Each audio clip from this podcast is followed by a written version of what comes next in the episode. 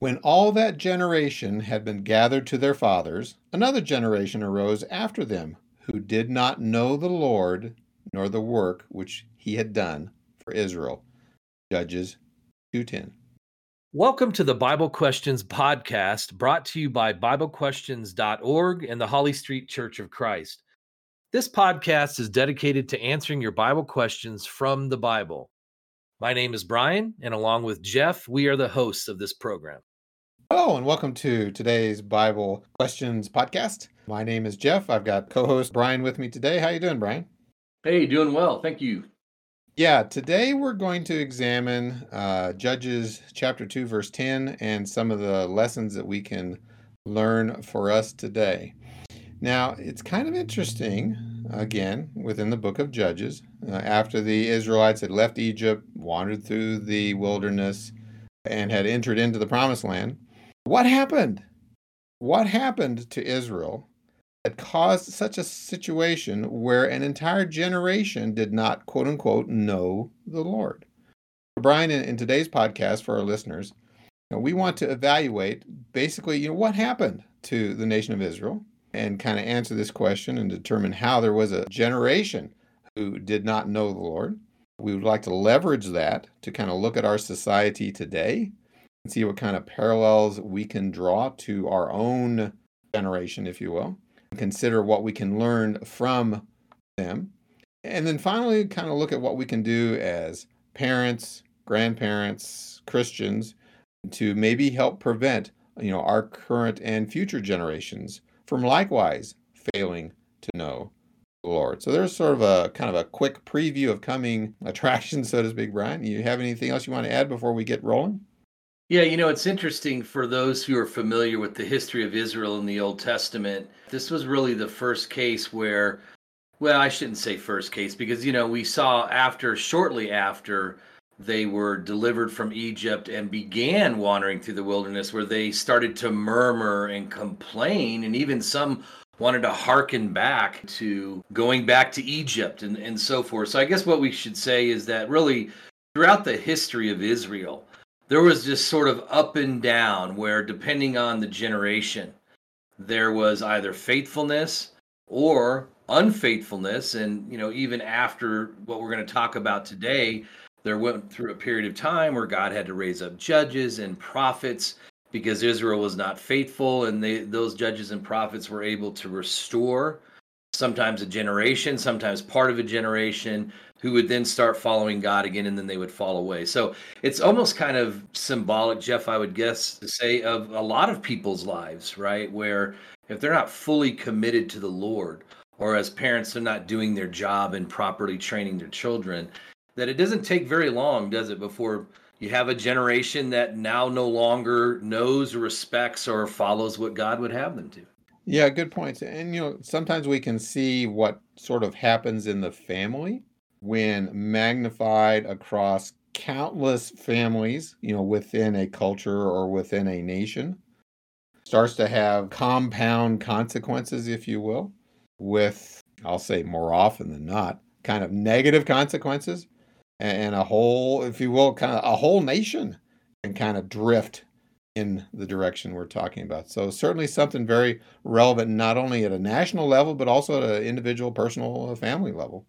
That's exactly right. And, you know, when we look at the life of Joshua, Joshua was a very good leader and he held the people accountable, not just the people, as in the Israelites, but the priests and the leaders to make sure that they were doing what God wanted them to do. And then you had these elders, right? You had the heads of families who also were very serious about making sure their children and grandchildren understood the story and knew the story of God's deliverance and what God had asked them to do and the what the consequences would be if they failed to do it. And so Joshua is such a wonderful leader and, and once again not just him but also those elders and leaders uh, that were alive with him. And so as Jeff mentioned in Judges chapter 2 after Joshua died and all that generation as he read, you know, were gathered to their fathers, we then see in the book of Judges that there was this generation after them that did not know the Lord or the work that he had done. So let's just start with that central question. You know, why was there this generation of Israelites that forgot Jehovah? Well,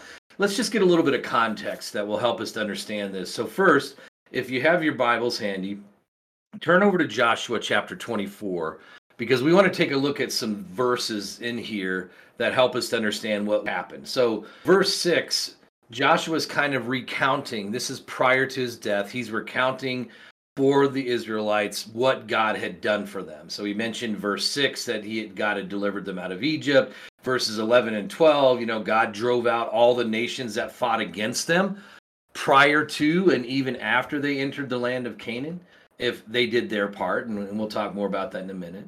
And then verse 13, God here, I have given you a land for which you did not labor and cities which you did not build and you dwell in them you eat of the vineyards and olive groves which you did not plant. So God greatly blessed them. He didn't just give them the land of Canaan, but He gave them cities and houses and vineyards and so forth. And then, you know, all God really asked for in return is that they be obedient to Him. And so Joshua, throughout his life, and certainly near the end of his life, implored them to do so. So, for instance, in verse 14, now therefore fear the Lord, serve him in sincerity and truth, and put away the gods which your fathers served on the other side of the river and in Egypt. Serve the Lord. He goes on in verse 15, it says, And if it seems evil to you to serve the Lord, choose for yourselves this day whom you will serve, whether the gods which your fathers served that were on the other side of the river, or the gods of the Amorites in whose land you dwell. But as for me and my house, Joshua said, We will serve the Lord. Now, we're not going to read all the way through the end of the chapter, but I would encourage you, if you haven't read this or if you haven't read it in a while, just read verses 16 through 28. Because what you'll see there is that the people listened to what Joshua said and they agreed with it and they committed to serving the Lord. So, for instance, in verse 24, and the people said to Joshua, The Lord our God we will serve, and his voice we will obey. And so, if you go on to read, you'll see that Joshua made a covenant and a statute and recorded it in the book of the law. And then, not only did he do that, but he set up a large stone as a witness or a reminder of their promise to God. So, every time they saw that stone, they would be reminded, you know, we made this commitment to serve the Lord. We need to keep our commitment.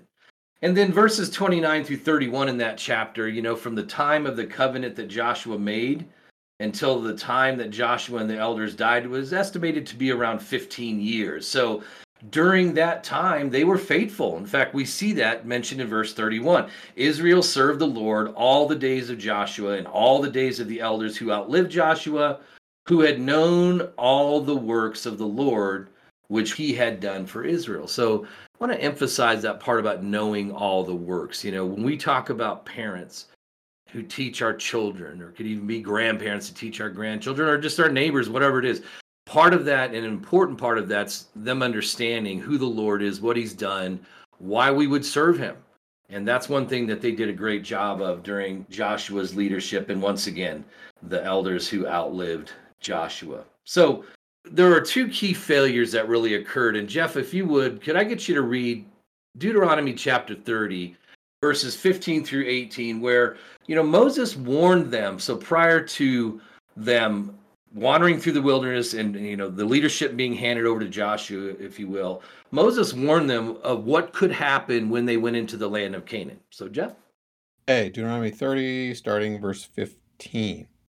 See, I have set before you today life and good, death and evil, and that I command you today to love the Lord your God, to walk in his ways, to keep his commandments, his statutes, and his judgments, that you may live and multiply, and that the Lord your God will bless you in the land which you go to possess.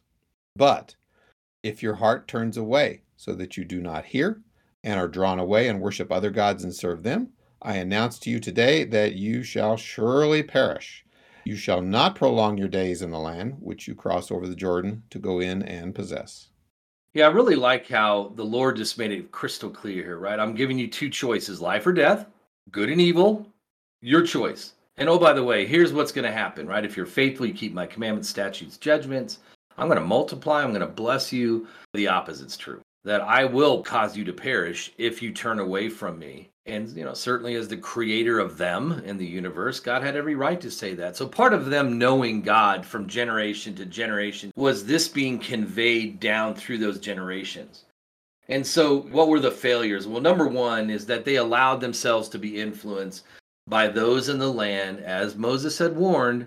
So, if you turn over in your Bibles to Judges chapter 2, notice what it says beginning in verse 11. Then the children of Israel did evil in the sight of the Lord and served the Baals, and they forsook the Lord God of their fathers, who had brought them out of the land of Egypt, and they followed other gods from among the gods of the people who were all around them, and they bowed down to them, and they provoked the Lord to anger. Verse 13 says, They forsook the Lord and served Baal and the Ashtoreths. And the anger of the Lord was hot against Israel, so he delivered them into the hands of the plunderers who despoiled them, and he sold them into the hands of their enemies all around, so that they could no longer stand before their enemies. Verse 15 Wherever they went out, the hand of the Lord was against them for calamity, as the Lord had said and as the Lord had sworn to them, and they were greatly distressed. So God did exactly what he told them that he would do if they forsook him and started serving all of these false gods, the Baals and the Ashtoreths and, and so forth. So when you think about one other important command from the Lord, that was that God would give them this land of Canaan. But because the people in the land of Canaan who were idolaters would have influence on them, God told them, You must drive them out. And God wasn't leaving it up to just them. God was on their side. God, he said, would fight for them. By the way, that's a reference if you want to see that command and what God told them to do. You can reference Numbers chapter 33, verses 50 through 55. Well, Judges chapter 1, verses 21 through 34 tell us that they failed to do what God asked them to do. And so you know, many tribes of Israel, as you read through Israel's history, allowed the inhabitants to continue to dwell in the land. In some cases, they allowed those people that lived there to just pay them tribute, but allowed them to continue to live there. Well, that was not God's plan because God knew that by allowing them to live there, paying tribute or not, once again, they would influence them to do immoral things, including serving their gods. And so, you know, by virtue of allowing them to live in the land, some of these, like the Amorites, became stronger and stronger. And if you look at Judges chapter 1, verse 34, it even references that, you know, because the Amorites became so strong, they forced the children of Dan into the mountains. So they couldn't even stay within their own inheritance that God had given them because they allowed the Amorites to become so strong, they drove them into the mountains. Well, Jeff, you know, there's a really nice summary over in Psalm 106 of like, okay, here's what happened overall. So if I could get you to read verses 34 through 42, it, it just really gives us a good synopsis of what happened here. Certainly. They did not destroy the peoples concerning whom the Lord had commanded them, but they mingled with the Gentiles and learned their works. They served their idols, which became a snare to them. They even sacrificed their sons and their daughters to demons and shed innocent blood, the blood of their sons and daughters, whom they sacrificed to the idols of Canaan and the land was polluted with blood. Thus they were defiled by their own works, and played the harlot by their own deeds. Therefore the wrath of the Lord was kindled against his people, so that he abhorred his own inheritance. And he gave them into the hand of the Gentiles, and those who hated them ruled over them. Their enemies also oppressed them, and they were brought into subjection under their hand. You know, the first time we read through passages like this, I, I don't know about you, Jeff, but I just find it shocking. Shocking that they could really sacrifice their sons and daughters. And you read about, like, with Molech and how this burning fire, and they would sacrifice their children, often because those children were the result of immorality, sexual sins. They didn't want the child. They used the sacrifice as an excuse. But in other cases, they really believed in these false gods and were willing to sacrifice their sons and daughters. And I guess you know, if we look in our modern age, we can draw an analogy to abortion. People who get an abortion are sacrificing, shedding innocent blood of their sons and daughters. So it's just, it's once again just shocking. Like, how could people get to this point? But yet we see that today, and we'll get more into that. But so, what was the result? Well, the result was, as we read early on, right, that there was a generation that did not know the Lord nor the work which he had done for Israel. And so that's what became of their situation when they did not follow exactly what God commanded them to do. Now, there's also an element here of where the parents failed to teach and remind their children of what the Lord had done to them. So I'll give you a section of scripture for our listeners to read you know, Deuteronomy chapter 6, verses 4 through 25. And I'm just going to hit a couple of highlights. You know, verse 7 of, of Deuteronomy 6 God here commanded the Israelites, You shall teach them diligently to your children, his principles, that is, and statutes, and you shall talk of them when you sit in your house, when you walk by the way, when you lie down, and when you rise up. And then if we skip down to verse 20, when your son asks you in time to come, saying, What is the meaning of the testimonies, the statutes, and the judgments? Now, what would prompt a son to ask those questions? Well, the parents had been teaching them. And so now the son's mature enough where he's going, Well, what is the meaning of these testimony, statutes, and judgments, which the Lord our God has commanded you? Then you shall say to your son, We were slaves of Pharaoh in Egypt. The Lord brought us out of Egypt with a mighty hand. The Lord showed us signs and wonders before our eyes, great and severe against Egypt, Pharaoh, and all his household. Then he brought us out from there that he might bring us in to give us the land of which he swore to our fathers. So basically, teaching his son, that's how we arrived where we're at today.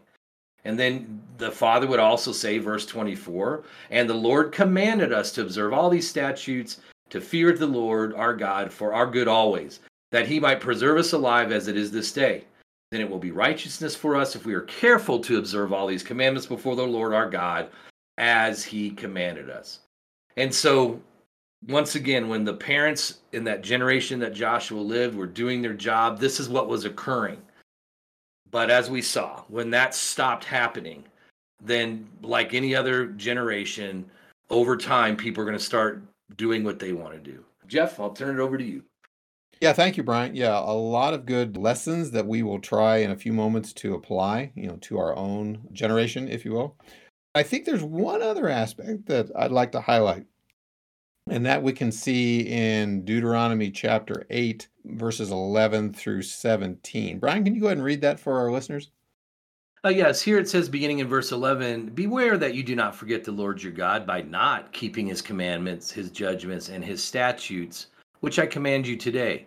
Lest when you have eaten and are full, and have built beautiful houses and dwell in them, and when your herds and your flocks multiply, and your silver and your gold are multiplied, and all that you have is multiplied, when your heart is lifted up and you forget the Lord your God who brought you out of the land of Egypt from the house of bondage, who led you through the great and terrible wilderness in which there were fiery serpents and scorpions and thirsty land where there was no water, who brought water for you out of the flinty rock, who fed you in the wilderness with manna, which your fathers did not know, that he might humble you and that he might test you to do good in the end. Then you say in your heart, my power and the might of my hand have gained me this wealth.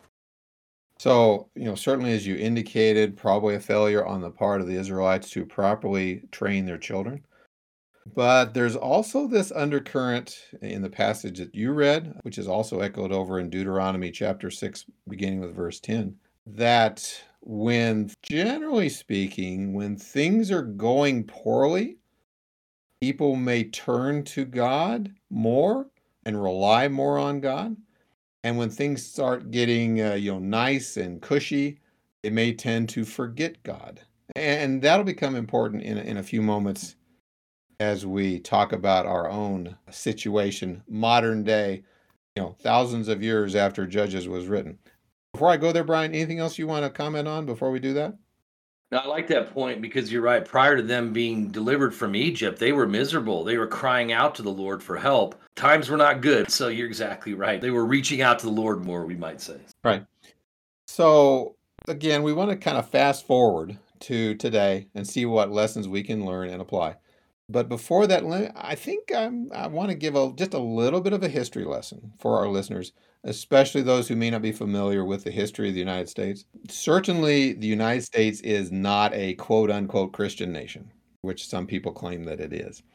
That said, if you go back to the founding of the country, 1600s, 1700s, a very large number of people and groups that came to this country had some kind of a religious background, and in many cases were actually fleeing religious persecution some of them fleeing persecution from the Church of England, some of them fleeing persecution from the Catholic Church, etc. And so while the nation was not a quote unquote Christian nation, you know, it was certainly founded somewhat in a religious context or the context of religious persecution. And certainly at the time kind of reflected a lot of what we might call Judeo Christian principles that eventually made their way into our system of laws, our Declaration of Independence that declares, you know, people are endowed by their creator with certain unalienable rights, various references in the government to opening Congress with prayer, establishing a national day of thanksgiving to God. And I think it was Abraham Lincoln that did that. So basically, a nation that somewhat culturally kind of recognized God and, you know, not necessarily a particular religious denomination, somewhat in general, you know, religious foundation. Now, Going back to the passage that Brian read a few moments ago, you know, Deuteronomy chapter 8, as we said, sometimes when people undergo hardship, like those fleeing European religious persecution, or even perhaps in our own culture, the Great Civil War, for instance, they tend to have a stronger religious faith. But when things start going easy, they start drifting away from that. In some ways, we kind of saw that back in what was called the Roaring Twenties with morality, if you will, to some degree, uh, national morality, if I could use that term loosely, kind of fading, falling, uh, you know, into immoral behavior.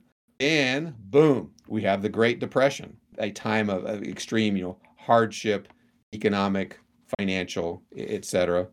And again, in general, a nation that somewhat stayed anchored on various religious principles, know, condemning lying, cheating, stealing, holding certain morality up you know, in, terms of being good, etc. And then wham, another major hardship with the Second World War and some things that followed.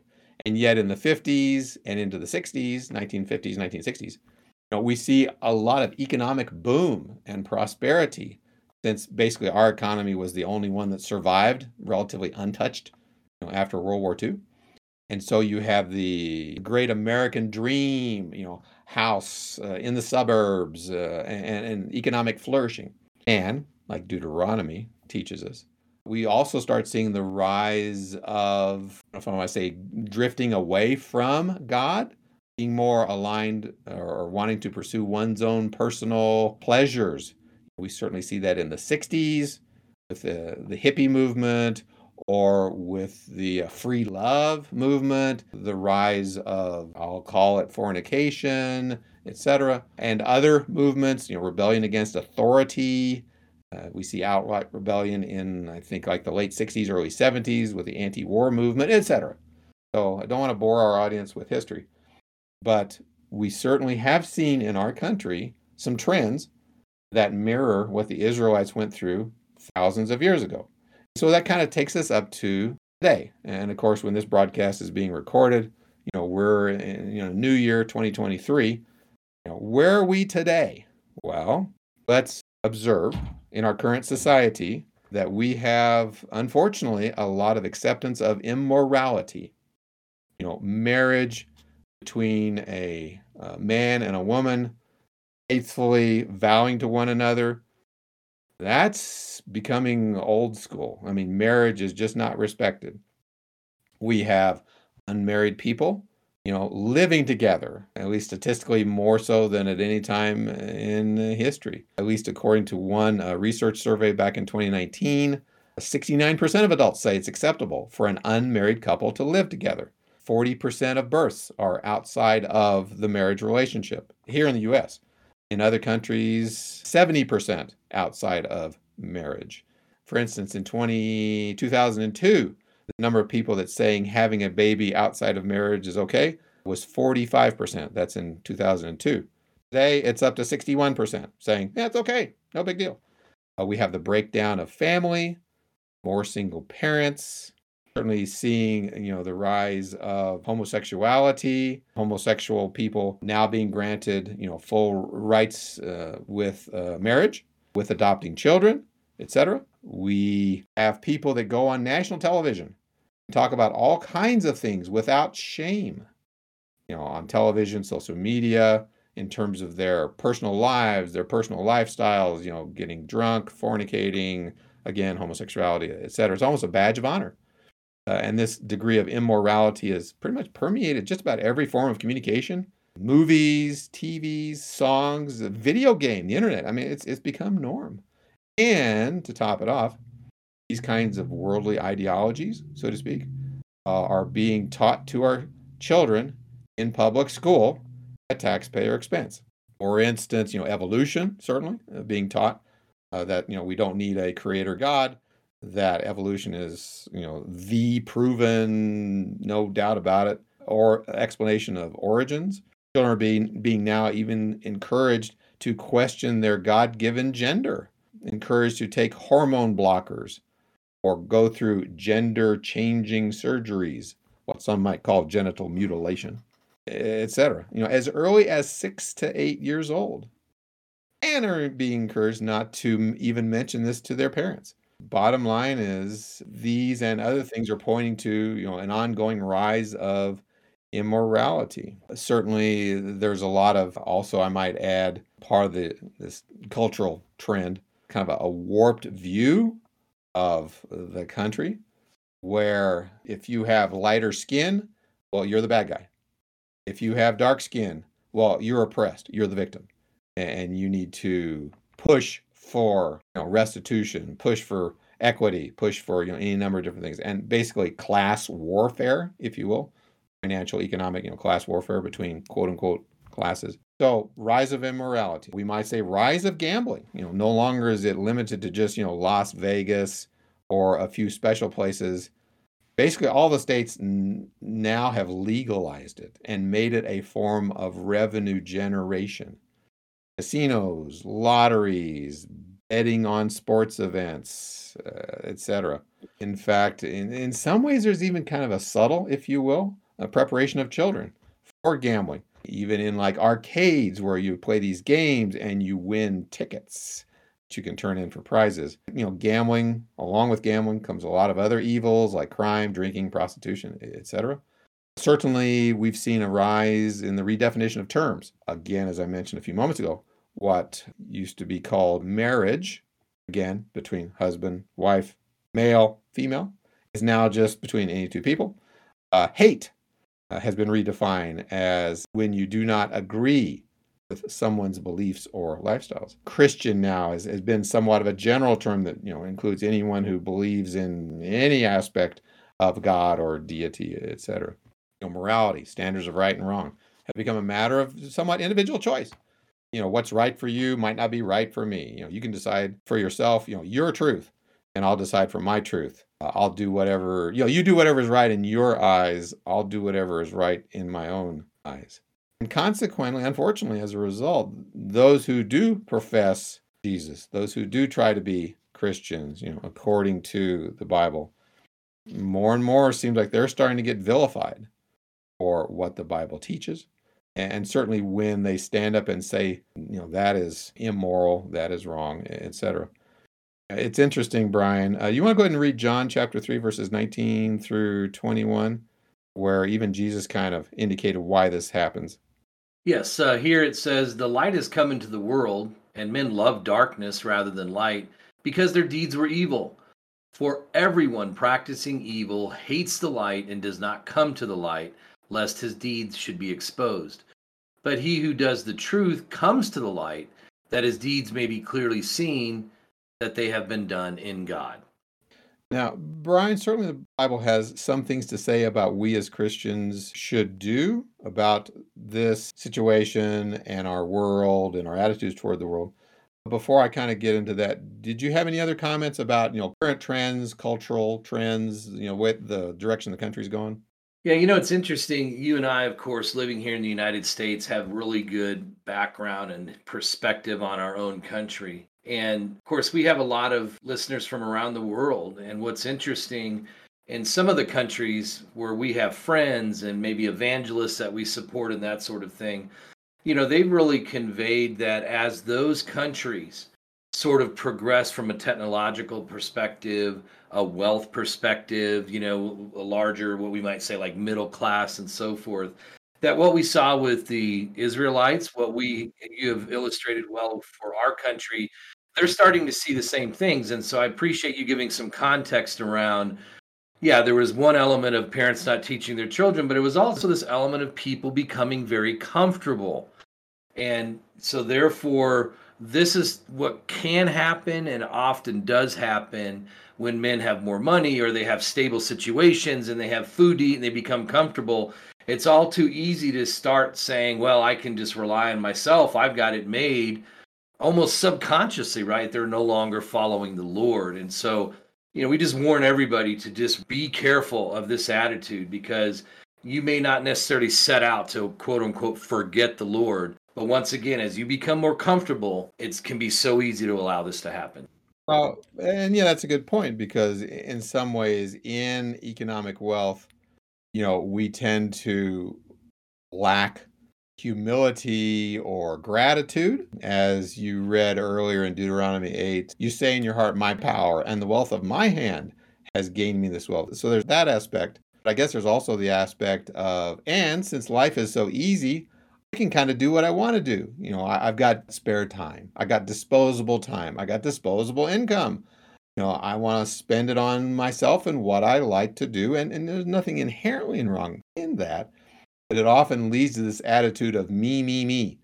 And, you know, I want to do what I want to do, and you better stay out of my way, unfortunately. Yes. So, returning to the Bible, a number of different principles that we should kind of keep in mind as Christians. Number one, do not love the world. Uh, 1 John 2, verses 15 through 17 says, Do not love the world or the things in the world. If anyone loves the world, the love of the Father is not in him. For all that is in the world, the lust of the flesh, the lust of the eyes, and the pride of life, is not of the Father, but is of the world. And the world is passing away, and the lust of it that he who does the will of God abides forever. So, number one, do not love the world. Number two, do not be transformed by the world. Romans chapter 12, verse 2, and do not be conformed to this world, but be transformed by the renewing of your mind, that you may prove what is that good and acceptable and perfect will of God. And number three, do not desire to be rich. Be content with what we have. You know, watch out for the love of money. And of course, we see that in 1 Timothy chapter 6, uh, verses 6 through 10, where it talks about godliness with contentment is great gain. For we have brought nothing into this world, and it is certain we can carry nothing out. But having food and clothing, with these we shall be content. But those who desire to be rich fall into temptation and a snare, and into many foolish and harmful lusts which drown men in destruction and perdition. For the love of money is a root of all kinds of evil, for which some have strayed from the faith in their greediness and pierced themselves through with many sorrows. And of course, we see that echoed in the Proverbs of Solomon, Proverbs 15, verse 27. He that is greedy of gain troubles his own house. And then, of course, number four, that we should not pervert or change or twist the truth. Isaiah chapter 5, verses 20 and 21. Woe to those who call evil good and good evil, put darkness for light and light for darkness, put bitter for sweet and sweet for bitter. Woe to those who are wise in their own eyes and prudent in their own sight.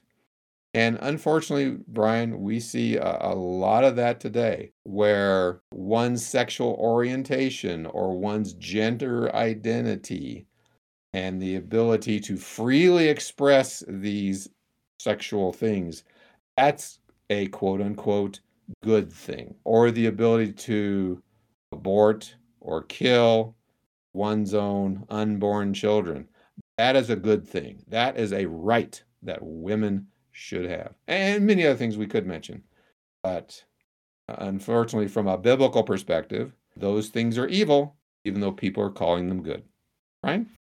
Yeah, and those are such good general principles that you mentioned from First John 2 and you know First Timothy 6 and as you just read in Isaiah 5, you know, it really shows you how the Bible deals with these general principles that are relevant in any generation. And when we just see it come to light in our own generation, it just echoes more and more how man is the same, that there is nothing new under the sun as we might say, and how God has given us these general principles which if we will just learn them, then we'll be able to recognize this and, and stay away from it. So, if we look at kind of the next question, and that question would be well, what can be done to prevent our next generation from not knowing the Lord? That's just something we want to ask because of the, once again, reality how in many countries we see this degradation. Well, first and foremost, to kind of go along with what we've been saying, you know, we, we need to make sure we realize that it's possible to be led away with error so 2 Peter 3:17, Peter here warns, "Beware lest you also fall from your own steadfastness, being led away with the error of the wicked." So whether you're a Christian or not, so easy to fall away as we've been touching on when you're influenced by the world around you. Hebrews chapter 3 verses 12 and 13. Beware brethren lest there be in any of you an evil heart of unbelief in departing from the living God. But exhort one another daily while it is called today lest any of you be hardened through the deceitfulness of sin. So that's the other insidious part of what Satan brought to this world. And that is, even if you're a believer, you can allow yourself to be so influenced that you become hardened, like we saw with the Israelites and have we've seen in many generations. And now you no longer fear the Lord, respect the Lord, and you depart, as it says here, from the living God. And so we just want to be careful that we don't become desensitized. And how do we do that? Well, one way it mentions we are to exhort one another daily. And so that's the beauty of having Christian friends and spiritually minded family is that we can encourage and exhort one another to do what's right.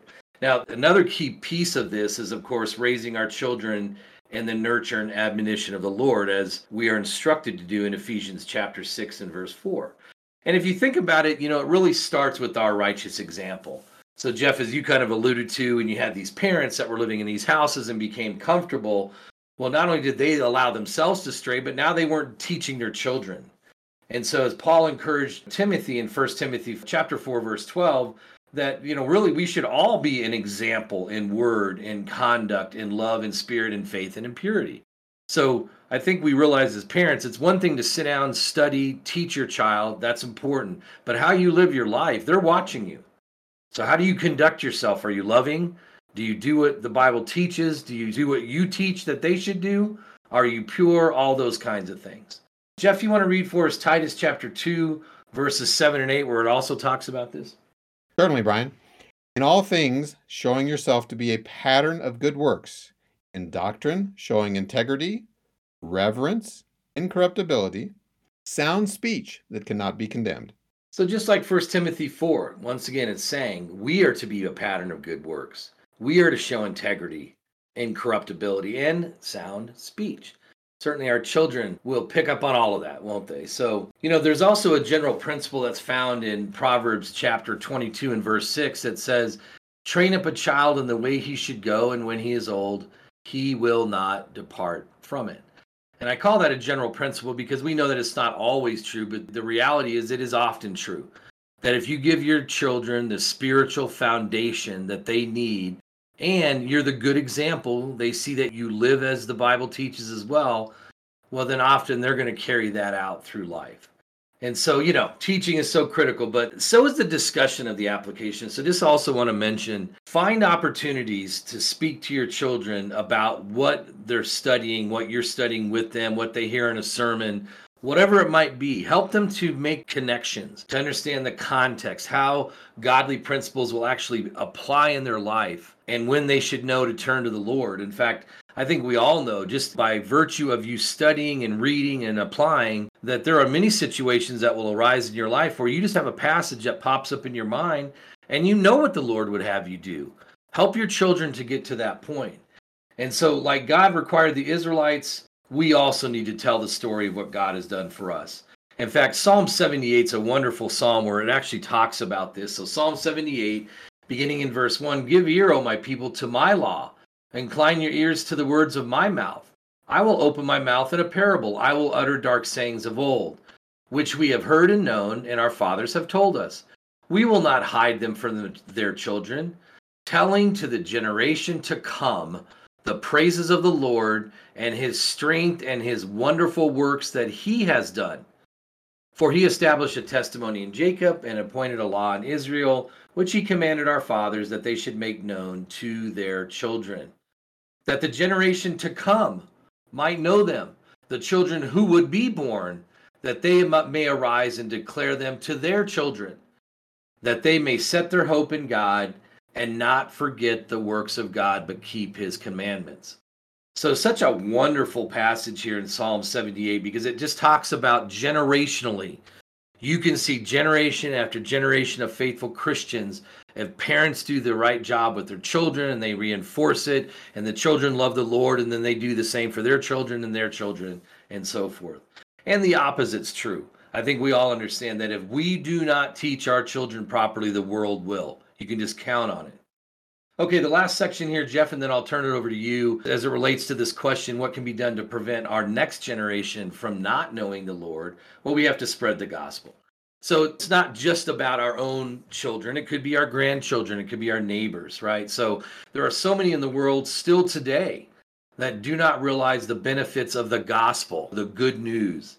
And unfortunately, many suffer in life because of their ignorance of God's basic principles. So it should be our desire to show them the truth and teach them how it can change their life. So one passage, 2 Timothy 3 16 and 17, where we can show them that all scripture is given by God, is profitable for doctrine and reproof, for correction and instruction in righteousness that we may be equipped, as it says in verse 17, for every good work. So we can share that passage with them, but then show them many places in Scripture where that's true.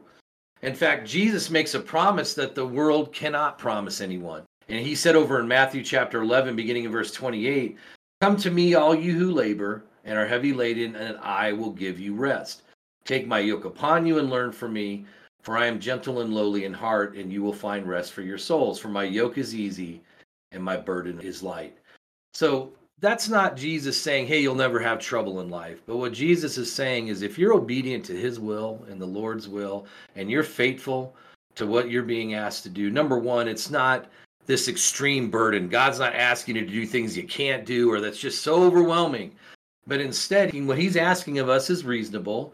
And when we do it, we have rest, we have peace of mind, knowing that we're doing what God would have us to do.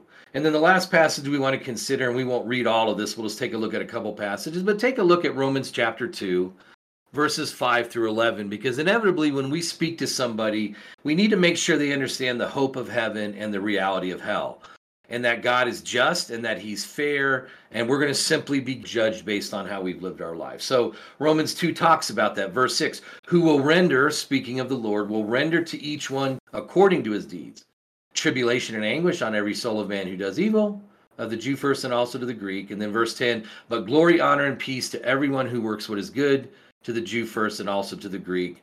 And then verse 11 finishes up by saying, For there is no partiality with God. So the fact that we serve a just God who has given us direction and instruction and who will faithfully judge us based on how we live our life, really, can we ask for any more than that? I mean, it seems very reasonable. Jeff, I'll turn it over to you. Yeah, let me sort of highlight something you said briefly about, you know, if we do not teach our children, the world will. Yeah, let me highlight that for a few moments.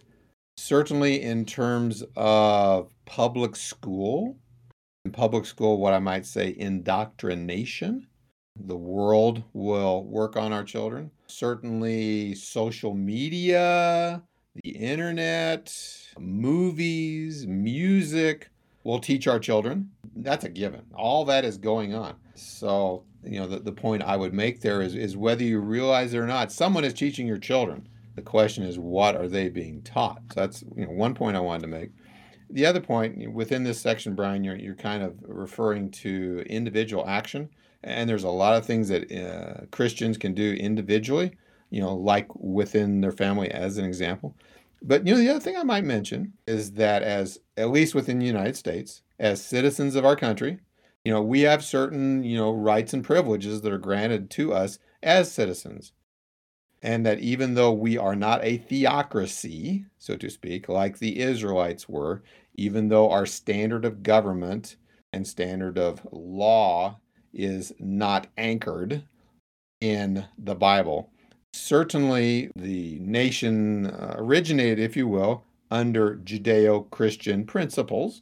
And as citizens, we can lobby for those principles, just like other citizens can lobby for their principles. And whether that is exercising our right to vote, whether it is exercising our right to go to school board meetings and speak up for morality and or other ways. You know, certainly we as individual, you know, citizens, you know, can exercise those things and basically realize that in a culture, keep reminding people that choices do have consequences. Brian, I'm reminded of like Proverbs 14, verse 34, that says, Righteousness exalts a nation, but sin is a reproach to any people. So, certainly something else as individual citizens that we can do within our culture, given whatever rights the, the government has granted to us, depending on what country we live in. Any other thoughts before we uh, move to the next section? No, appreciate that. Very good thoughts. Thank you. Okay.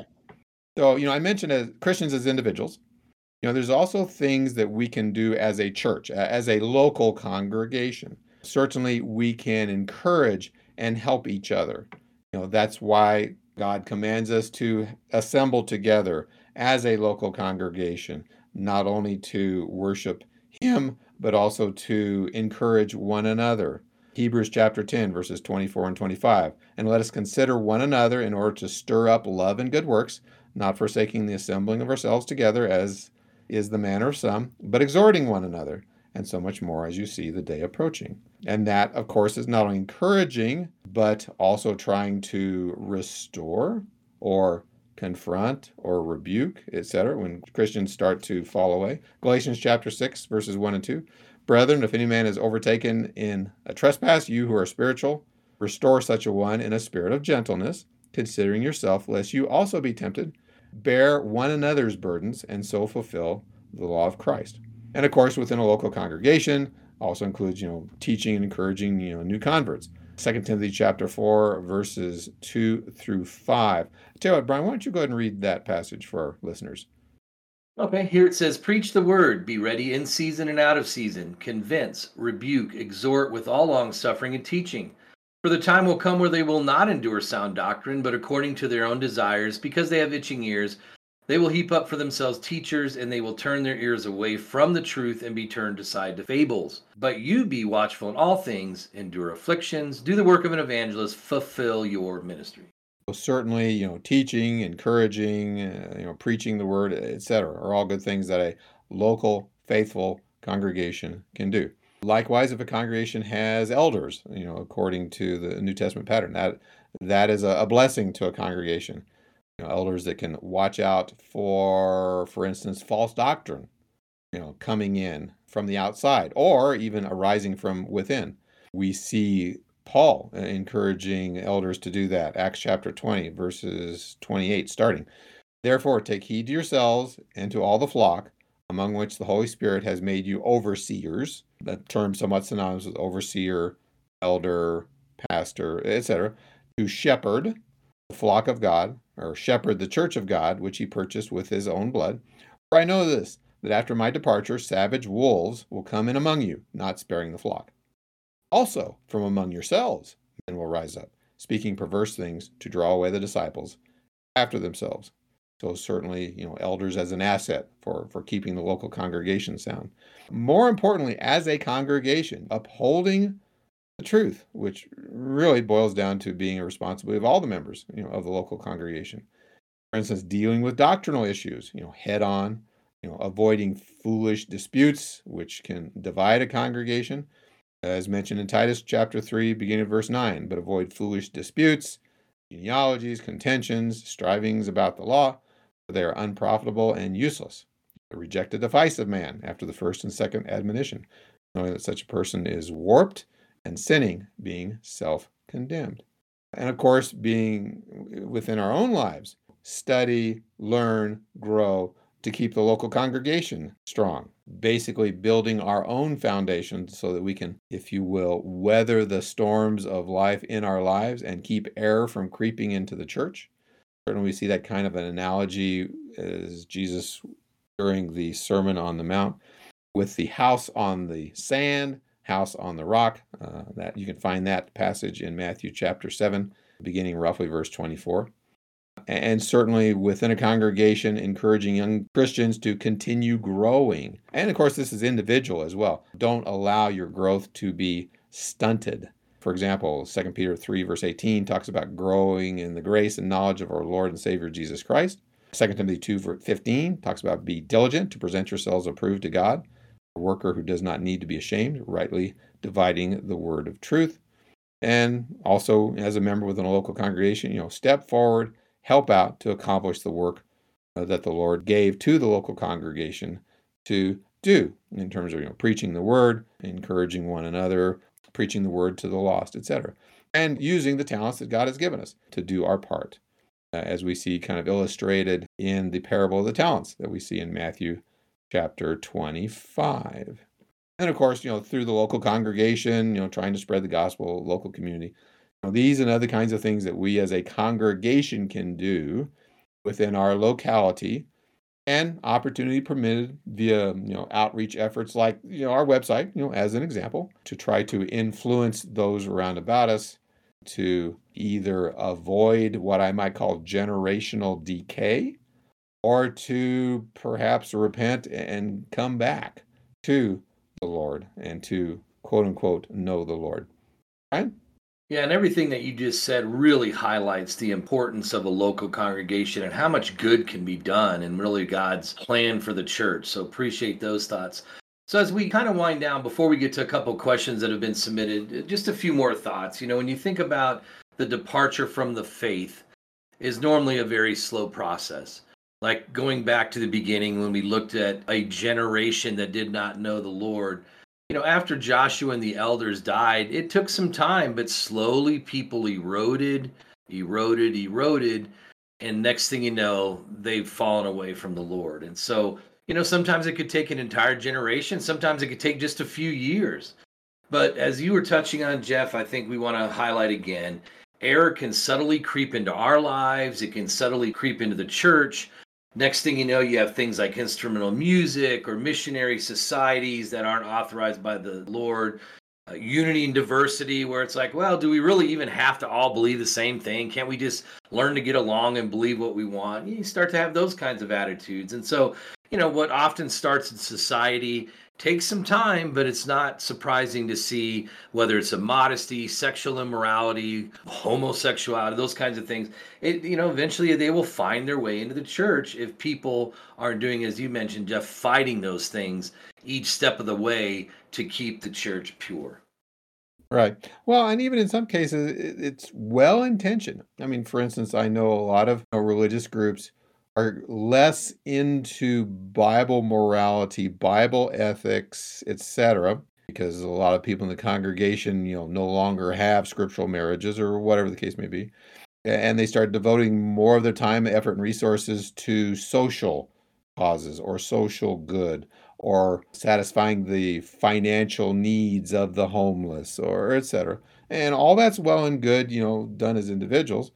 But we see, as you say, the, the local congregations starting to drift into the same direction, if you will, uh, as society at large, which is unfortunate. And as Brian indicated, as we're kind of starting to wrap things up, you know, we can certainly, if you will, keep the light of truth shining for our time and generations into the future, you know, if we're diligent.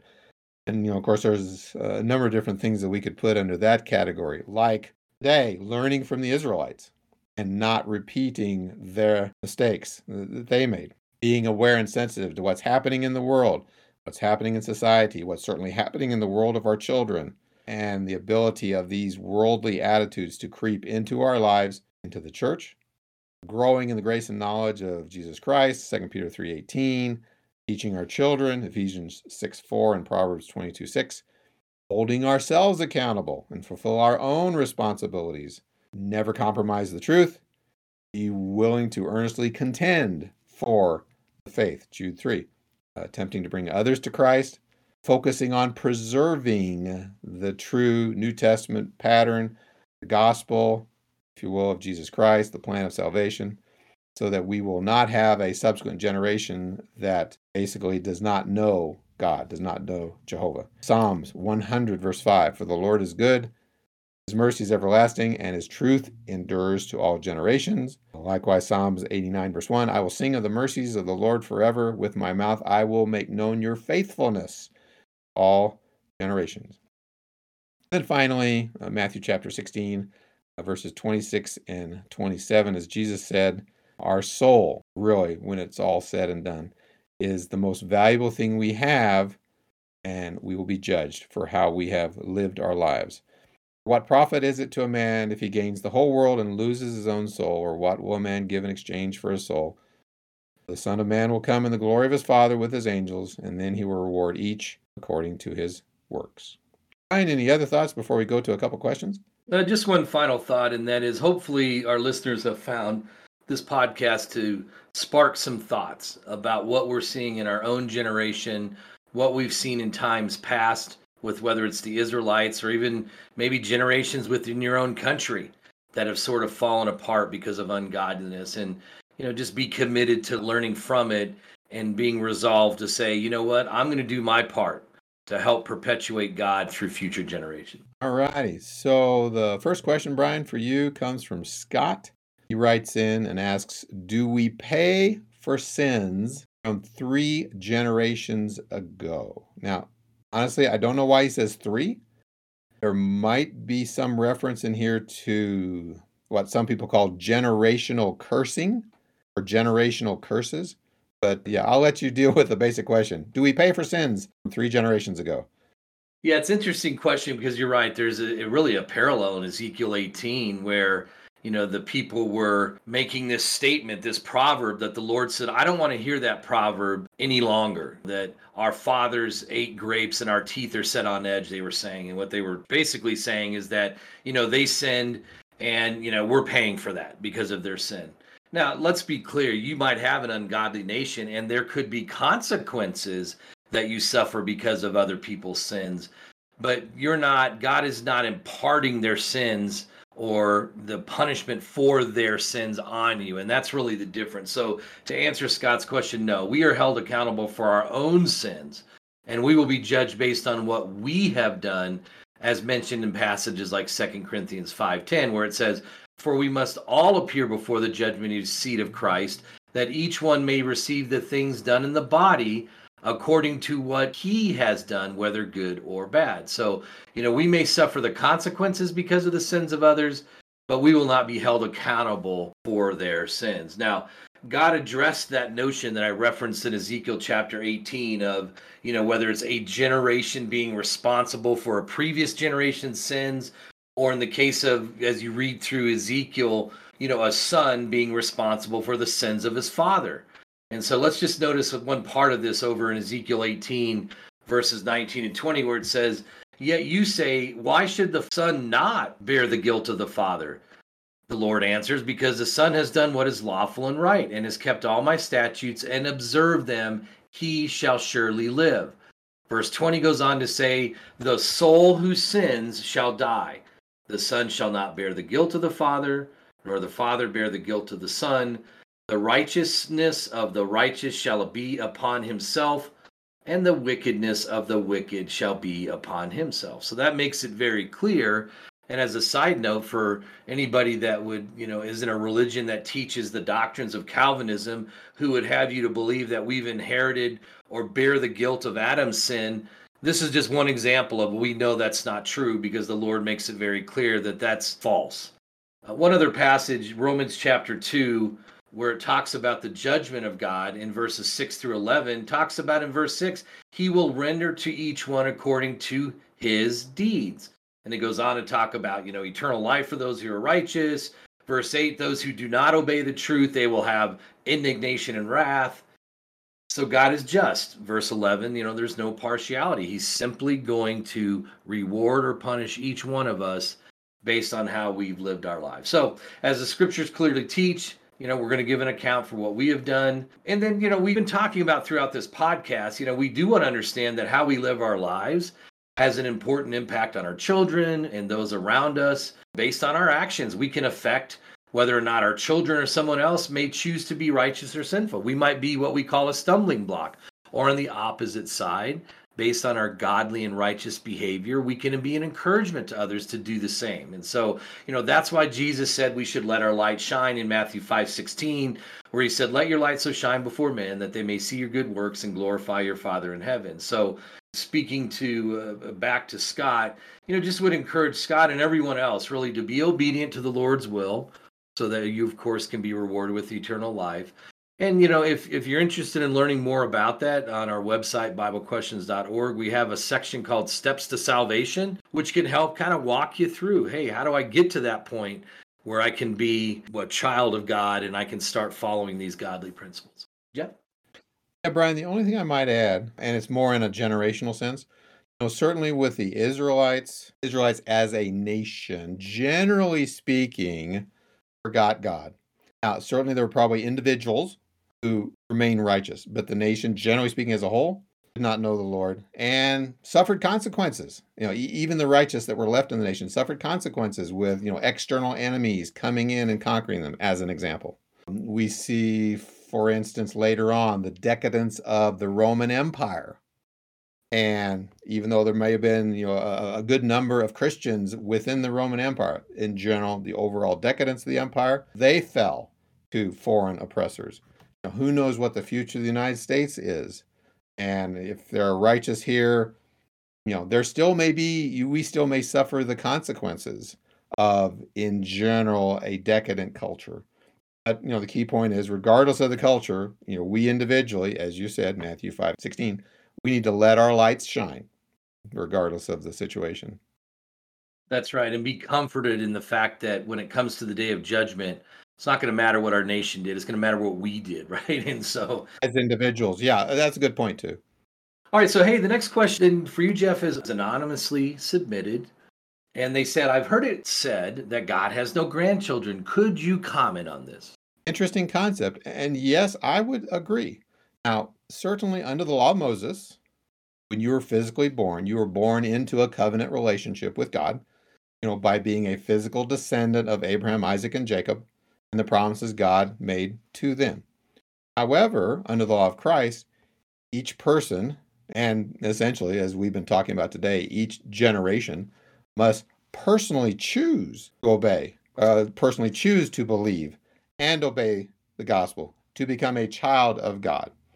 Now, some people, some cultures may think that you're saved just because you're born into a Christian family or you're saved just because you're raised in a Christian home. Well, that's not taught. As you said a few moments ago, it is a personal decision and personal accountability. Now, that said, you know, certainly there are advantages in being raised by faithful Christian parents and the teaching they give, the example of their lives, them discouraging activities with their children that would lead to sin, correcting their children, etc. That is a, a blessing and advantage to be raised in a quote unquote Christian home.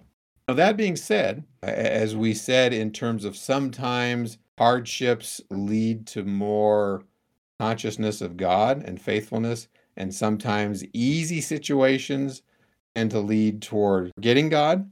Sometimes, if we have like second or third or fourth generation Christians, if I could kind of use that term loosely, can have its drawbacks, at least in the sense of not being quite as zealous or convicted as a first generation Christian is who came out of the world because they were so disgusted with their lifestyle, truly repented, and so appreciative of their new life in Christ. You get second, third, fourth generations, and you know that's the culture in which they grew up in, of, of you know talking about you know God and Bible and, and things. Uh, and honestly, there may not be as much zeal. And sometimes we do see that tendency to, I'll say, decay over time, you know, with multi generational Christians. So that's, you know, something else to keep in mind. But bottom line, back to the question yeah, God has children, doesn't have any grandchildren. There's no sense of, hey, you're saved because your parents are saved, as an example. Yeah, that's interesting. You know, that's the first time I've ever heard that statement. And so I guess it's kind of the opposite of inheriting their sin, right? It would be like inheriting their righteousness. And the answer there is, as you said, no, also. Interesting. Indeed. All right, Jeff. Well, before I point folks back to the website for any additional material, any closing comments you'd like to make? You know, kind of looking back over the podcast as a whole, certainly there are generational, cultural kinds of trends that, you know, certainly we can be aware of. Unfortunately, the general tendency tends to be downward, I might say. But for us, for individuals, we still need to keep, you know, fighting the good fight, still keep trying to train our children, still keep trying to be in the world, but not of the world. And as you indicated, regardless of whether the culture goes into the future or what hard times may befall us because of, you know, decadent attitudes, you know, we individually can still remain faithful. Yeah, well said. And I agree. Let's focus on what we can do. And to the extent we can, just fight the good fight. So you're exactly right. Now, if for those of you who are listening, if you'd like to kind of pursue some of these subjects a little more deeply, go to our website, BibleQuestions.org. Under the topics menu, you can select the letter F for false teaching, also several articles and questions about family, uh, J for judgment, O for obedience, and T for truth. So I would encourage you to utilize our website. There's also on the homepage some other things that you can take a look at, like we have free correspondence courses that you can sign up for and go through a series of lessons to more formally learn about God's Word. So I would encourage you to utilize that to your benefit and ultimately study those principles for yourself and make application to your own life. Thank you for listening to this edition of the Bible Questions Podcast. We invite you to visit our website at BibleQuestions.org, where you can find over a thousand scripture filled articles on a wide variety of Bible topics, along with about two dozen free Bible study lessons and other Bible study aids. Plus, you can submit a Bible question to us to get a personal response within a couple of days. Check it all out at BibleQuestions.org.